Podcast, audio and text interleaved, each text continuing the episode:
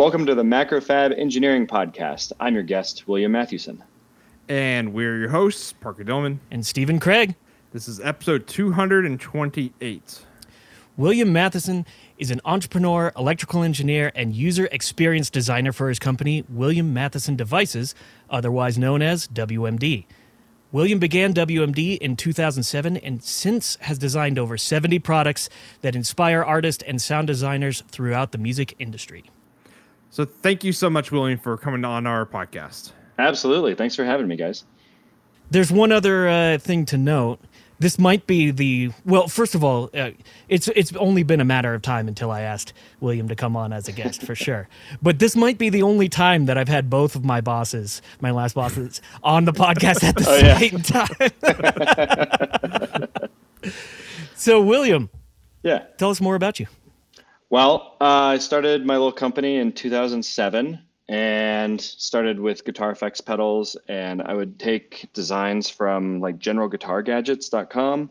Um, a guy named J D Sleep, who has done a lot of good work for like the D I Y industry, and um, looked at those designs. I used to build like kits and clones for various bands around town, and because I had a little gig in a recording studio for a while, so build guys pedals, and then eventually that turned into doing some mods and learning how everything really worked, and then starting to engineer stuff, and then putting out my own designs from like two thousand four to two thousand seven. Nice. So, uh, so two thousand seven, did you uh, w- did you go to school for electronics? Uh, what what's the background there? So my school background is I have three semesters of electrical engineering, and then I dropped out to get a music degree instead, because that's what I really wanted to do. was some work in a recording studio and record bands and do live sound and things like that. And then I realized, well, you need a lot of money to do that, and you can't make that much money doing those gigs. It's really hard to get into. So like, I always loved electronics and always loved working on stuff. So I kind of found my niche building things, doing the custom stuff, and then going off that way. So three semesters of electrical engineering, which I definitely use, definitely use all the math, the digital logic, and the assembly programming and all that stuff. So it, th- three semesters, enough of electrical engineering. Yeah, for sure. Yeah, it was enough for me. Enough for like perpetuating nineteen seventies analog technology. So. Well, that's certainly not the case nowadays, right? No, not at all now. So, William, wh- more about you. More about so, me. Okay. Yeah. What is your origin story? My origin story. Okay. So, so before before you went to school and all that, like, br- bring us into you. Sure. Okay. So let's start in like middle school. I grew up in Longmont, Colorado here, right? And because we're based in Denver, Colorado, where Stephen is now. And so I grew up in Longmont and got into music, played the saxophone, and then my dad had like a nineteen eighty-four I B M P C that ran DOS. So in that era, I was able to get onto the bulletin board systems and find like little bits of music, and I got a little bit into the tracker scene from that and from early days of the internet. So got into like Omega trackers and Fast Tracker two. So what what are trackers? So trackers are like sample-based, well, some of them are sample-based. The early ones are like video game music. So you get like three tracks, and it's what all your old like Mario sounds basically are. All your Omegas or early Nintendo, any of that stuff is uh, how you write music for video games. So it's like a four, three or four tracks you get, and you can play noises and like really simple waveforms. So you have to make songs that are like really tiny in data, because data is really expensive back then in cartridges. So, so like I learned to make some music on that and got into electronic music because of the tracker scene. And then from there, like played saxophone and made some of my own music in high school. So I've always been like interested in that, in, in electronic and dance music from there. So that's kind of my background and what got me into music. I was growing up in a, you know, nineties kid in high school. So, so what, what made you actually decide to go to school for? At the time, you didn't know it was just going to be for three semesters, right? No.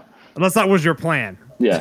I guess I just, I like always knew that that was what I wanted to do, was play with electronics or be into electronics. So I I don't think I put as much thought into it as maybe I should have, but I just went for it, and that's what I started off, and then changed my mind later, but still ended up in the same place.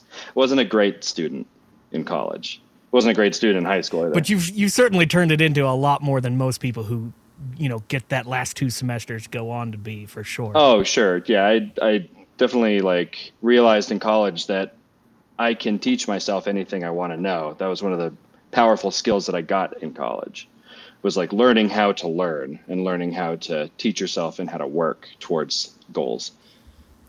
Honestly, I think that's one of the biggest uh, points that college is supposed to impart upon you. You know, with, with in, in true like dry electrical engineering, there's so much just, I don't know, academia. It's just dripping with academia that it, that like, I've seen some of the projects that William got to do in the programs that were not electrical engineering, and I'm super jealous. Because, like, they, like, I was like, that's what I wanted to do. Like, I chose wrong. mm. Yeah, it was my senior project for my music degree. I built a three-channel tube guitar effects pedal. Designed and built it, powder-coated it, did the whole thing. And it's one of my favorite things. I still use it today in my office for testing guitar pedals. I haven't changed the tubes in like twelve years. But don't need to. It's like a half-watt little amp, so... Totally Still fine. works. Still works. Yep. Cool. Yeah. So, um, so you, you went into kind of like building like one-off pedals and stuff like that for, for local bands and stuff like that. What made you decide I want to build like a thousand of these things now? Well, I didn't start with a thousand. I started much smaller than that, but I had a guitar teacher named Dave Devine who still teaches, uh, and plays that's, jazz. That's around such here. a guitar teacher yeah. name. Oh, he's, he's, Uh, he's a madman. He's great. He's one of the greatest dudes. So he's, um, he was like, I, I think I was working on the prototype Fat Man and was like, just kind of tinkering around with it. I knew what I wanted to do and I was making it for a friend. And is that a kind of pedal? I, yeah, I that was assume. our first pedal that came out was the Fat okay. Man. Yep. And he was like, well, you should like maybe make ten of these. And I got a guy in California that will probably buy some. So here's his contact, and he set me up with Sean Cleary of Analog Haven, who was our first customer, first like dealer customer. So, and I sent him a prototype. He looked at it for a couple of days, and he was like, "Send me, I'll take ten." Great, nice. Okay. So I did that, and then uh, he sold them, and he was like, "Well, I need ten more." I was like, "Okay, well, this is like turning into an actual thing." And so we were doing that, and at that time, I was working on the Geiger counter, and doing. Like that took me like a full summer of every evening developing, designing, writing the assembly language. I learned A V R assembly for that product. I didn't know it beforehand because I learned uh, Motorola sixty-eight K in school. So taught myself A V R for that. Sent Sean one and he was like, give me twenty-five of these now.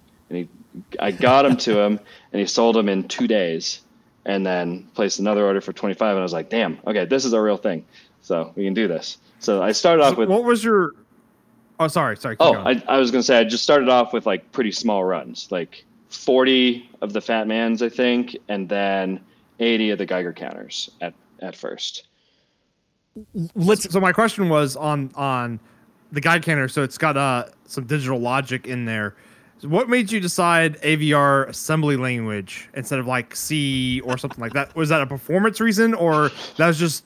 Because you wanted to do it. No. Okay. So the reason I decided, so I had a job in college where I was doing engineering work for this guy in his basement in Superior.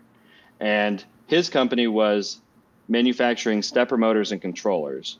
So he did everything in A V R assembly. So I could ask him a few questions here and there. And he helped guide me on some stuff and kind of got me started. I also so had like access to a C N C milling machine. That helped me do that. So I was like kind of in that world already a little bit, but it, but decided to teach myself based on that. Like he had the programming tools, so I had examples. So it's just like being near it and they have free software toolkit. So, and what I really did was pretty straightforward. So I didn't need a high level language to do it. It was much easier to just write some stuff in A V R and then upload it directly to the chip and you can blink an L E D and it's like really easy to do. I didn't know how to set up the A V R tool chain with C and all that, so I didn't take the time to do it. I think I think it's it's important to note that it's it's still twenty twenty and the Geiger counter still has assembly code on it. Yeah. And I love that. I love it. Yeah, it hasn't. So great. We haven't changed that design other than like updates to manufacturability to make it easier to make. Like the code hasn't changed since uh, probably two thousand eight. I did a minor update to change how the L E D works after the first run. And that was it. So.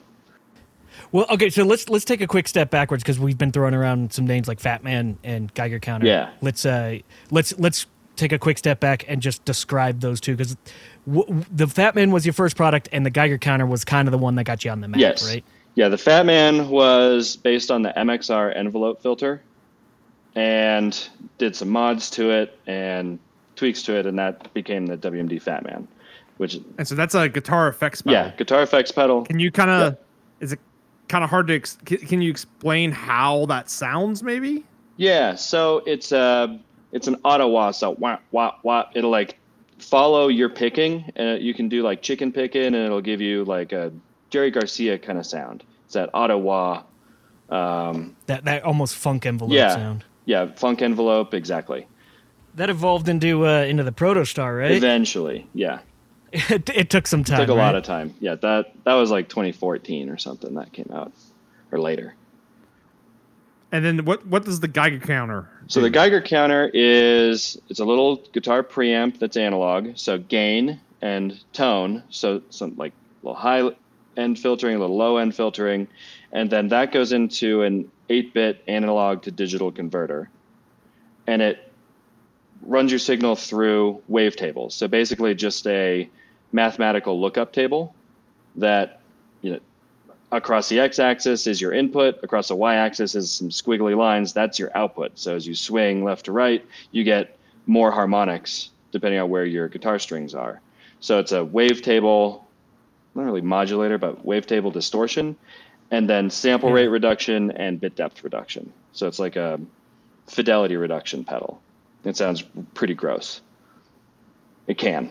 And it that that that pedal, correct me if I'm wrong, but that was used on the uh, two thousand sixteen Doom soundtrack, right? Yeah. Yeah, absolutely was. That uh, Mick Gordon did. Yep. Because it, it if if anyone's heard that soundtrack, it gets nasty, and that's exactly what the Geiger counter's kind of intended. Yeah, to. yeah, it totally is. There's there's not a lot of cleanliness behind the Geiger counter. No, not at all. So, and that's the product that really put us on the map. Yep. Gotcha. All right, so the name W M D, is that like the is that the official name, or is it William Mathewson Devices? Like what what's on the paperwork? Well, so what's on the paperwork is it's I have a corporate name that is a it's Real Canvas Incorporated. It's my art company name, but we filed a D B A for W M D. So I have a corporate name, okay. and then it's really William Mathewson Devices parenthesis W M D.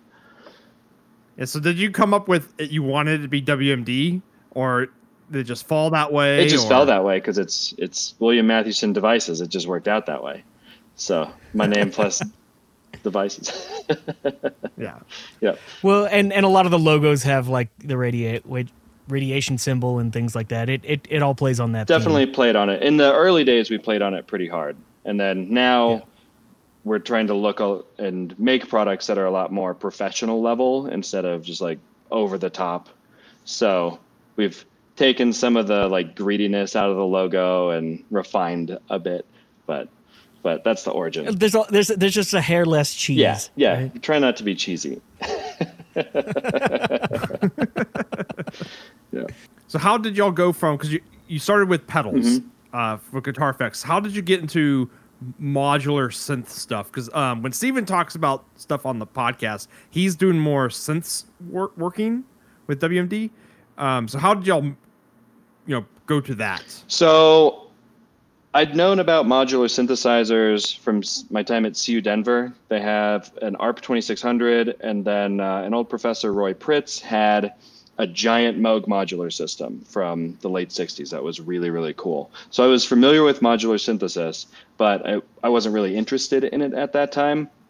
But Sean from Analog Haven said, hey, you should take this Geiger counter pedal and make me a Euro module, and I'll promise to buy one hundred of them off the bat. I'll buy your first batch of one hundred. And I was like, well, if you give me the money ahead of time, I can afford to do that, and I'll figure it out. and I'll do the engineering, and then, you know, it, that'll work. So he sent me money, and then I made the product, and then sent them to him, and they sold, and then started to get more Eurorack dealers, and kind of fell in love with that system because guitar effects are, there's a ton of companies doing great stuff already.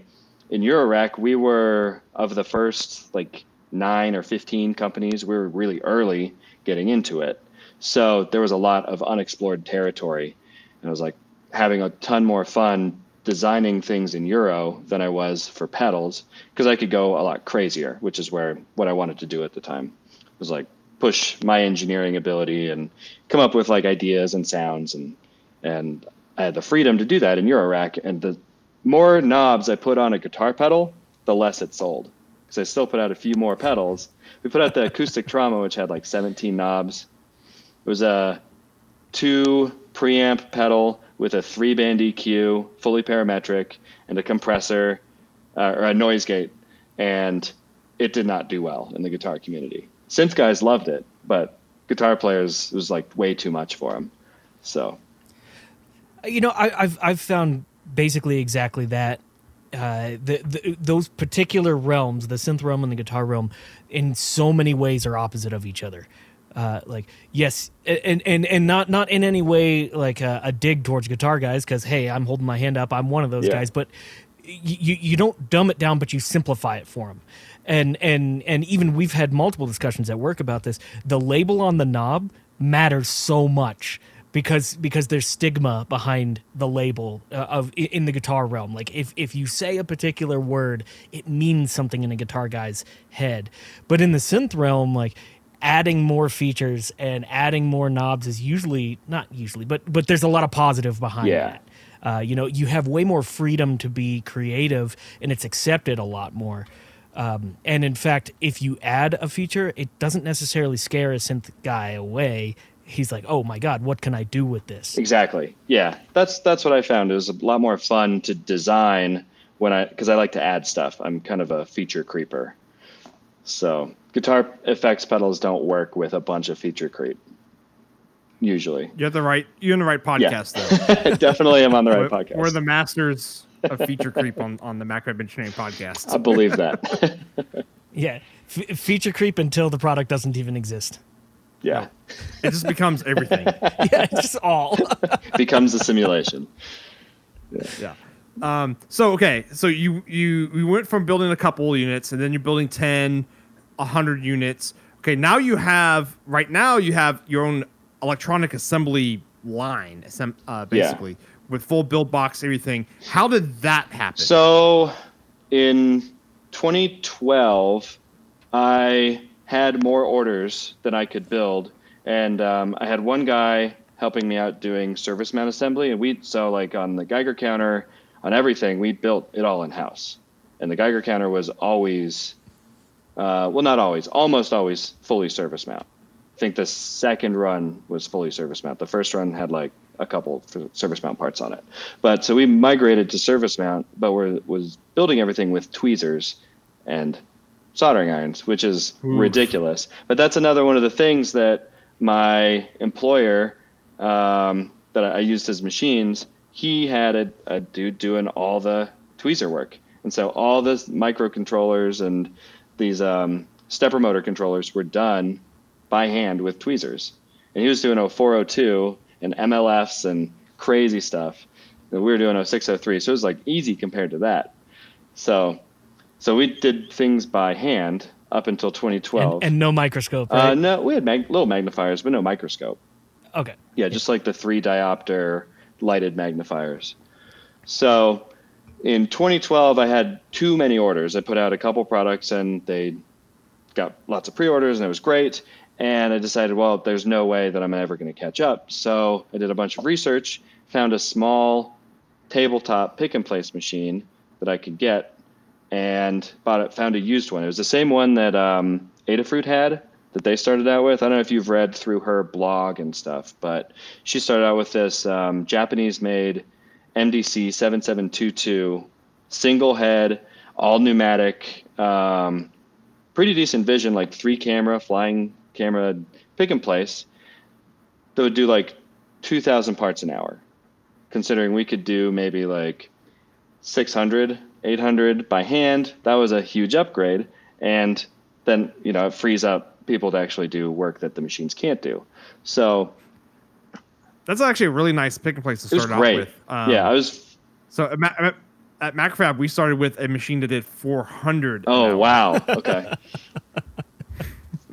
Yeah, that's. Was it one of the manual assist ones? No, fully nope. auto? Okay. Was that the G S M? No, the one before the G S M, the uh, Medel. Oh, oh. Medel. The, um, yeah, my okay. bad. I remember looking at it, those. Uh, ex- yeah. Yeah. Yeah. I did a bunch of research. So, hey, we bought it for two grand. Okay. I, I took so, I took loaded. a loan out, and like it was like maybe a grand a month payment for the machine and the oven and the little manual stencil printer, and so I could make it work. So so the machine itself was like thirty thousand. Hmm. With with all the feeders and stuff. So it wasn't crazy, but it wasn't That's cheap. That's not too bad. No, so, not really. Like the whole kit was was pretty reasonable. Yeah, that's a that's a big bullet to bite at that time, yeah, right? Well, it was, but I had I think I had a lot more than that in orders, so I was like, well, I can make sense of this. But then to further make sense of it, now we had excess capacity once I got through all those orders, so I started working with a couple other Euro guys to or Eurorack manufacturers to make uh, make their boards. So we just do a little bit of contract work, and then that would help supplement the cost of the machine and the all the extra space it took up. So in in the Euro community, you were the guy with the truck, right? They were like, oh, uh, you could help me move my mattress. Exactly.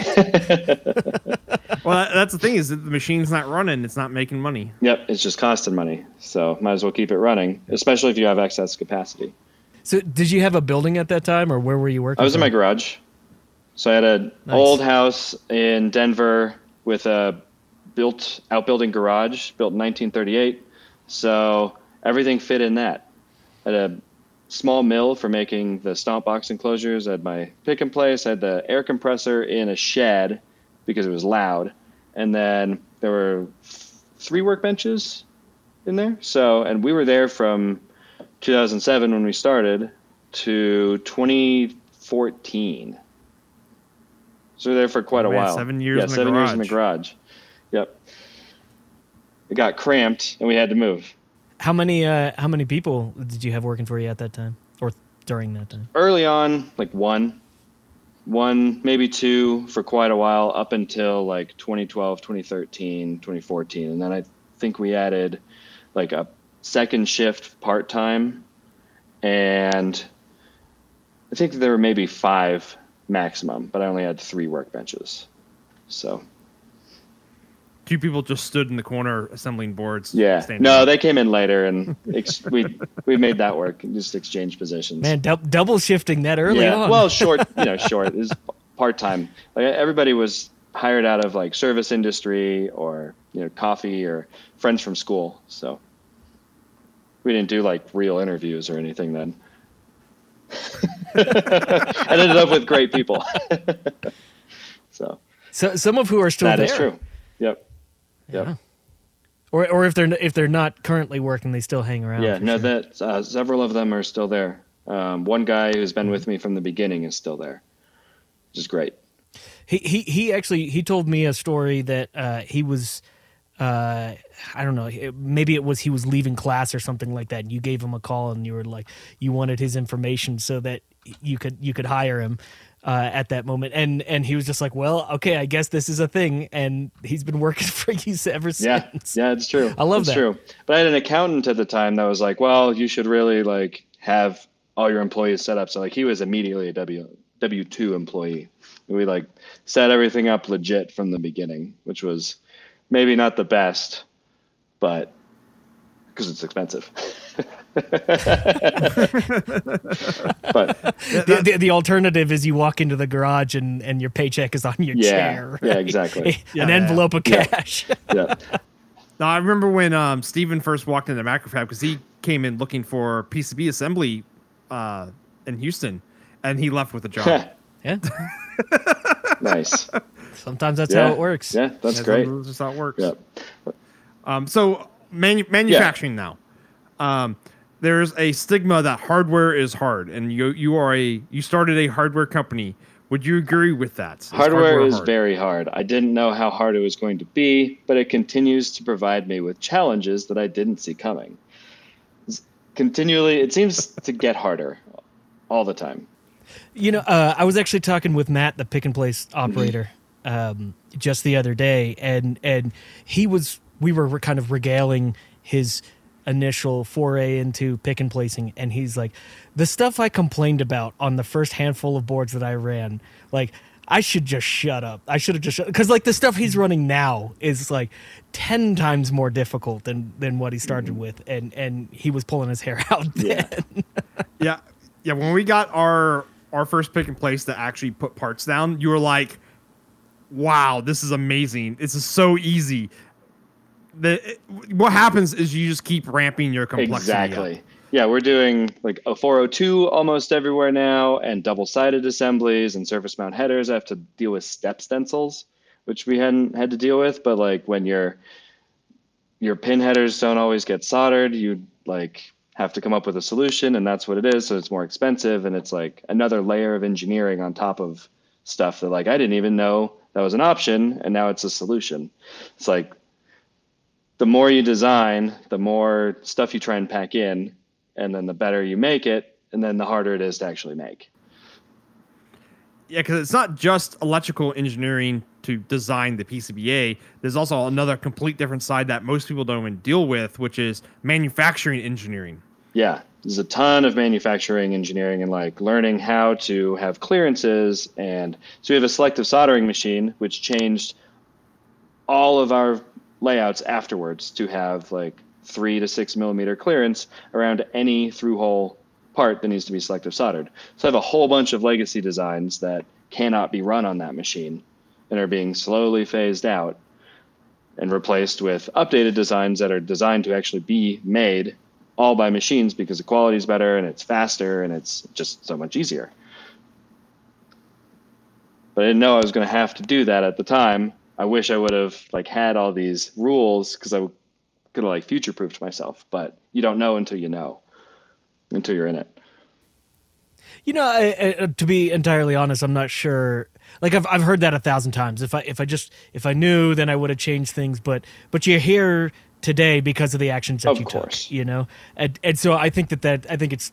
Yeah, like hindsight's twenty twenty, but but at the same time, like you're successful, you have a huge shop, you're running a bunch of stuff, and you are phasing out the legacy designs for better yeah, ones, you know? Exactly. So, uh, and and that, that's one thing is D F M, Design for Manufacturability, is an always evolving process with your products. You you will always strive to get that last little bit of of quality, right? Um And so it's always tweaking your processes, always tweaking your design, mm-hmm. maybe. Like you say, going to selective solder. When you first started, you were hand soldering everything. Hand so soldering it didn't matter really how it yeah. was designed. So when I was working in the recording studio, my mentor used to say, if this isn't the best shit you've ever done, you shouldn't be doing it. And that was with regard to his recordings, whatever band he was working on. He always was doing the very best thing he'd ever done. That's how he looked at it. I've tried to take that and just always done my best. And so you just keep having to learn because you keep getting better. So you keep better doing better. Something like that. yeah. I love always it. Working on the best, next best thing. So, right, yeah. right. How can you, in, how can you exactly. improve it? For sure. I actually, I actually really like that uh, mentality. Um, I think we, I think, you know, most people try to do that, but putting it in words of make what you're doing the best it yeah, can be. No matter what it is, whether it's a client project or whether it's your stuff or anything, it doesn't matter. Make it a sandwich. You better make the best sandwich. Making a sandwich. Yeah. Why not? You know, a uh, quick caveat, uh, you know, you're mentioning D F M. One thing that I find interesting, um, especially with just my experience at different locations, D F M means a different thing to every single person. Uh, and, and so, like, I mean, if, if you go into any engineering firm right now and say the word D F M, you'll get a different answer from people. And, and, and mainly that's because they look at it from different ways, but at the same time, from contract manufacturers, it has to mean a different thing based off of whatever their capability and machinery is.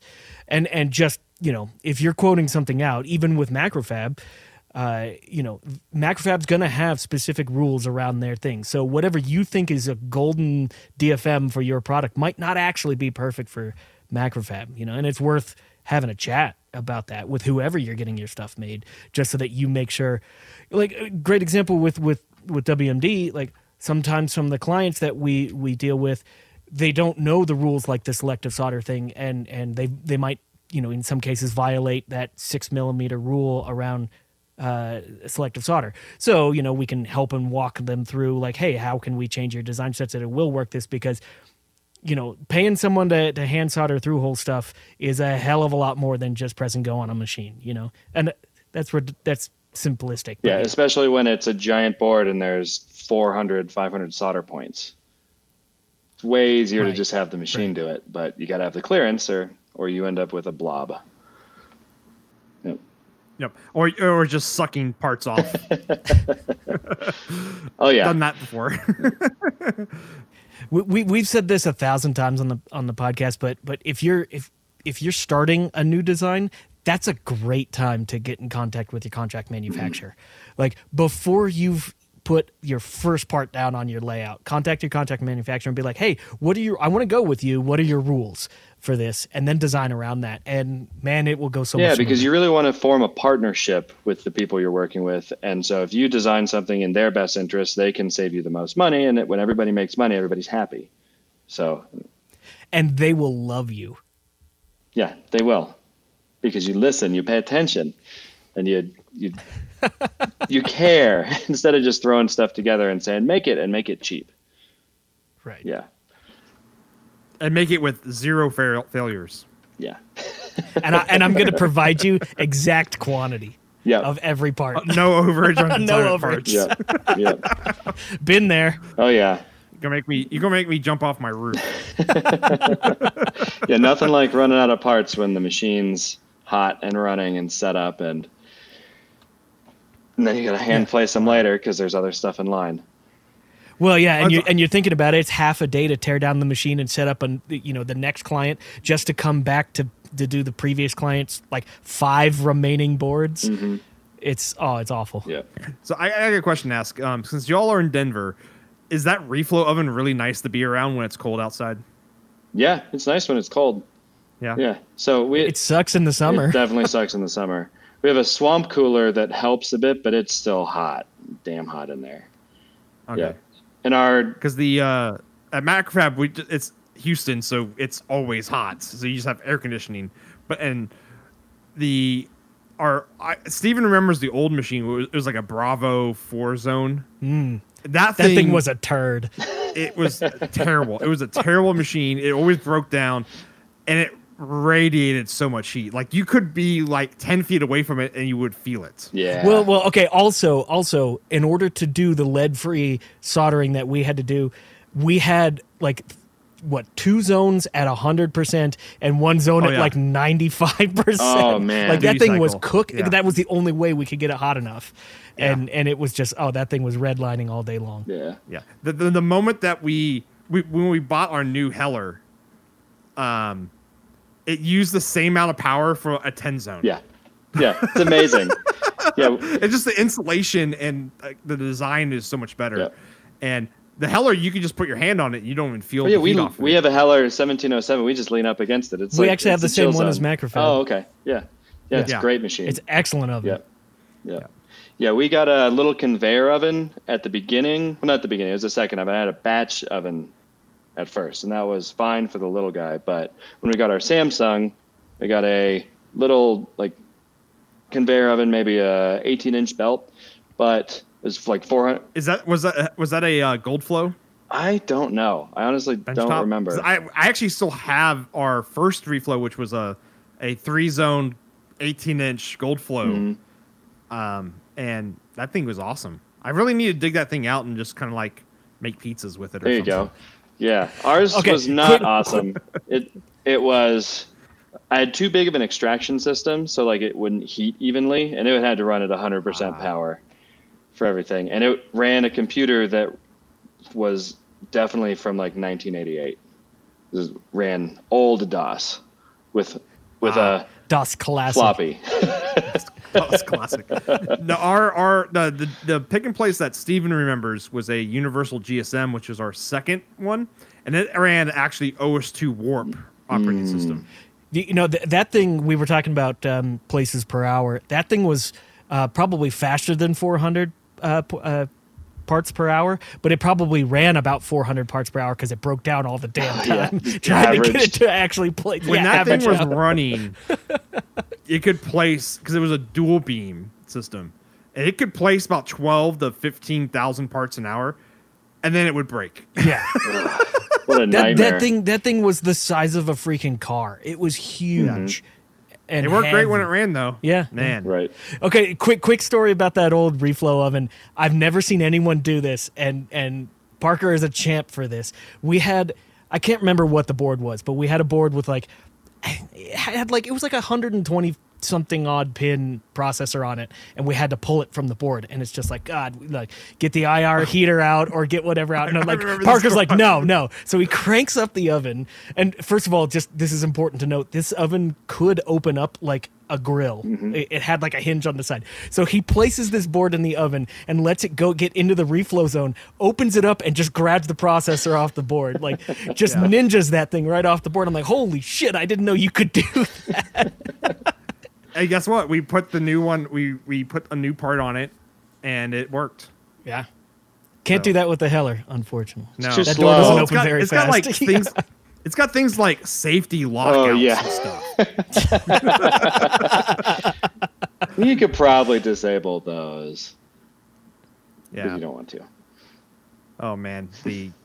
I'm just remembering old Fab now and just like all those decrepit machines. All the hacky shit that we had to do. I mean, we got it working, right? Yeah, yeah, we got how to get stuff working. Yeah, yeah my oh. first pick and place had, it was just a bundle of cables, like wrapped up with cable wrap. That was the strain relief, and so it wasn't a good strain relief. So, like every few months, one of the forty cables going to the head would break a wire. I have to unwrap the whole bundle, figure out which one it was, and then like replace that thing. So that was there was a lot of downtime with that old machine. So the um, my next thing was like the best things. We're talking about the worst things right now, but uh, what, what, what's like the best things about starting W M D that you have? Like best memories or maybe things you're looking forward to? Uh, best things are like when you look up to somebody who's an artist and they have and use your stuff, and they love the stuff that you've made just as much as you love them. That is the best, the absolute best. You you willing to drop any names? Yeah, so I paid, so this was like two thousand eight, I think. I paid three hundred dollars. It was a donation to to do a meet and greet with Trent Reznor. So money went to a good cause. Like Buddy had a disease, and then um, the money went to him. But it was a meet and greet, so met him, brought him a couple pedals, and uh, Tom Morello was opening with, I don't remember what band he was with that, at that point, but Nine Inch Nails was there, and I met Trent, and I handed him a Geiger counter. He was like, oh, sweet, I already have one of these. I got it from Roger at Big City Music, and uh, we used it all over the Ghosts record, or the, the last record they did at that time. So I think it was that one. I'm not one hundred percent sure on the timeline, but he already had one. And I was like, but he still took the other one. So that was pretty cool. Yeah. That's awesome. Yeah.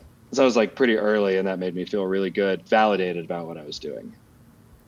Oh, for sure. Yeah, yeah that'll, that'll... Oh, yeah. You, you, it, someone that uses your product says this is, is awesome, and that really, you know, kicks yeah, it up. Yeah. So how about some uh, some war stories from things that have not gone as uh, as you planned? Um, I've done recalls for sure. I don't we. Oh, yeah, no. I've done a few recalls. Those that's kind of the worst because it's like you're done and then suddenly you're not done. In fact, you're starting over. You're done in a in a really big, not done in a really big yeah. way. Yeah, I've done a few recalls, some from like just minor engineering mistakes, one from a big design decision that I had to pull back uh, like one hundred twenty boards that were pretty expensive to make. That's the back of our mixer board. I had to replace the entire board. It's four-layer board, about eight hundred parts on it. All had to be replaced. Just there's no salvaging any of it. So. Is that because it just didn't meet specifications, or I made there... a poor design decision that I thought was a good idea that wasn't a good idea? I made the channels all go to minus thirty decibels on the sliders and then go to mute instantly, so you wouldn't have to have mute buttons. I thought that was a great idea, like, but you can't do a smooth fade because it'd click in. It's great for dance music, but oh, not great yeah. for anything ambient or even it other just had parts a hard of transition as you just move the slider slightly. Yeah. yeah. So uh, not yeah. not a good choice, but nobody knows about that because everybody sent them back in and we got it taken care of and ended up with a good product. But that was very expensive to fix. You know, uh, just just out of curiosity, not not to dwell on that, but but you know, for our listeners who might be experiencing something similar, mm-hmm. like how did you go about doing that fix? Like what was like you, okay, so you discover that, what's your choice, what you're deciding? Well, there's a couple parts of it. So there's like the the fix itself was easy. I just had to figure out what I wanted it to do instead, and that required a new board.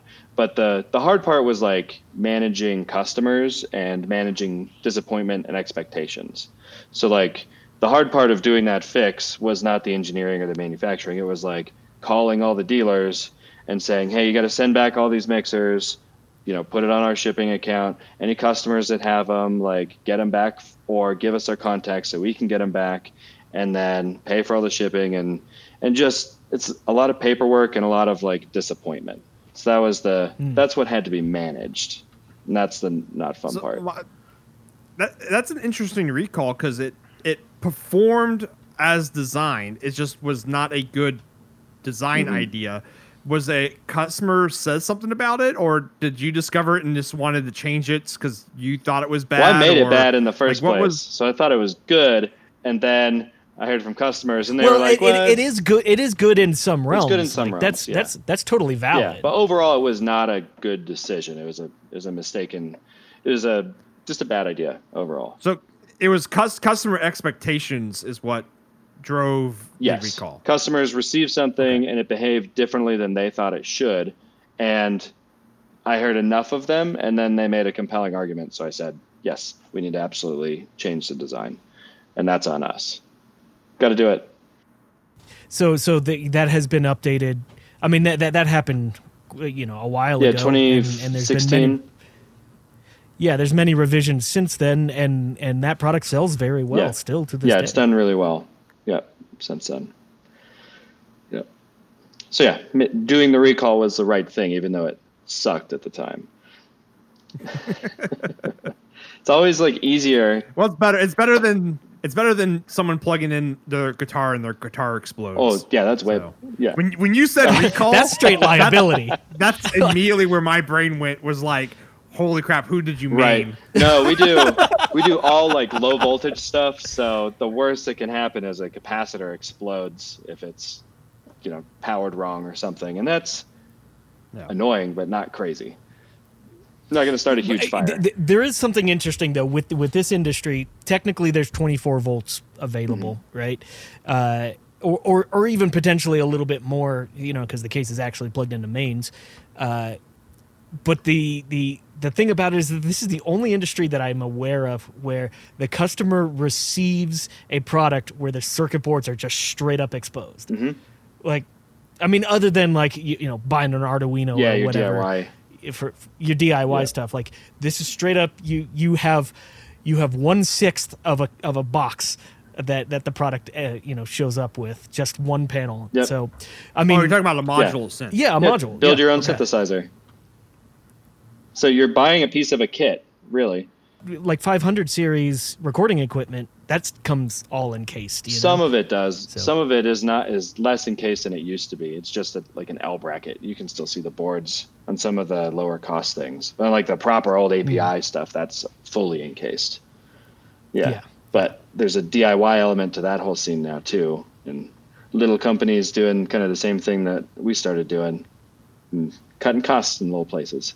So sheet metal yeah, is expensive. Yeah. yeah, for sure. In in low quantities, it, it has an exponential yeah, curve. Yeah, absolutely. Yep. So, William, what is the future of W M D? The future of W M D is... Where do you? Where would you like to see it go? Well, I would like to see us continue on the path we're on. It's kind of a boring answer, but I think we're building the best stuff we've ever built. We're putting out products that we're all very, very proud of, and I'd like to continue to do that and continue to be inspired to be able to create the great products that we're putting out now. So hopefully I can keep getting good ideas, and our design team can keep getting good ideas and turning these things into real things. I'd probably like to go in a direction of making a desktop synthesizer at some point. And, but just staying the course is, we're not trying to get giant. We're not trying to take over the world. I like being the size we are, maybe a little bit bigger, is very happy size, because I get to know everybody and we're a big family. You get too big, you start to not know all the people in your industry or in your, your company. That could be difficult. So I like it. I want it to stay kind of small and be a little cottage and sustainable. So hopefully that's the future. Post pan, post pandemic, post uh, this new world future. Well, so far W M D has been uh, surviving the pandemic fairly mm-hmm. well. So it's been it's been good. Yeah. Uh, luckily. Yeah, we've been fortunate that most people can work from home, and we have a big enough shop that we can socially distance and do everything safely. Yep. For the, yeah, for the for the most part, there's what, three, maybe four people who go into the shop yep. now, and they have, you know, five hundred to eight hundred square feet to themselves. Yep, you know? Yep. Totally. Cool. Does uh, anyone have anything else? I think I'm good. Okay, well, cool. Well, thank you, William, for being on our podcast. It was a lot of fun talking to you. This is the first time I've ever talked yeah. to you. I've been to your shop Oh, yeah? Before. Okay. I've heard your voice plenty because yeah. I've listened to your podcast quite a bit. So, oh, thank you. Well, yeah, um, thanks for coming yeah, on. Yeah, I've been, I've been over to W M D, yeah. and I think we did a quick tour of the line, and then uh, I saw Steven's little corner. Mm-hmm. Oh, in the back? so, so you cave. Saw the Datron? Yeah. Yeah, the yeah, big C N C cool. machine. Cool. Yeah. yeah. So, I think my favorite thing was the uh, the direct printer. Oh, the, U- the U V uh, don't printer? Don't get me started. Yeah, the direct U V printer that's in the greenhouse yeah. in the back. Yeah. Are you interested yeah. in that? No, I just thought it was really... Well, I yeah. just found it. Yeah. yeah. Yeah. What are y'all doing now for graphics then? Well, well, we- so we have the large C N C, the Datron. Um, and it does mm-hmm. engraving. So we're making our panels in-house. And then the printer had some problems. And there's a lot of problems. So we're getting our graphics done outside of the shop now, which is unfortunate. Okay. Not what I wanted, but like I can't hang with that printer. It requires way too much damn maintenance. So, yeah. Yeah. I, I that, that, that was kind of a... Um, A, a a perfect storm of almost everything that could go wrong went wrong. Uh, like from, from day one that that, mm-hmm. that thing got delivered, and and ninety-eight percent of it is not on us. Yeah, so. And it's like there's a third party, there's a manufacturer, the dealer, and then us. And it's the dealer's fault. The manufacturer won't do anything. And everyone's pointing fingers. Yeah, oh, the dealer no, won't do anything. Is, so oh. yeah, so it's... it's a piece of junk. It's just sitting there. So yeah. if anybody wants yeah. it for a good if any, price, if anyone, if anyone is interested yeah. uh, in a U V yeah. printer. So I'm starting the bid at one dollar. Yeah. We're probably um, going to put it up on eBay starting at ninety-nine cents. Local oh, pickup yeah. only. Yeah. You, you manage the shipping. Yep. Oh, cool. Again, thank you, William, for coming on. Absolutely. The podcast. Thanks for having me. Um, yep. Cool. Yep. So you want yep. to sign us out? That was the Macrofab Engineering Podcast. I was your guest, William Mathewson. And we're your hosts, Parker Dillman. And Stephen Craig. Later, everyone. Take it easy.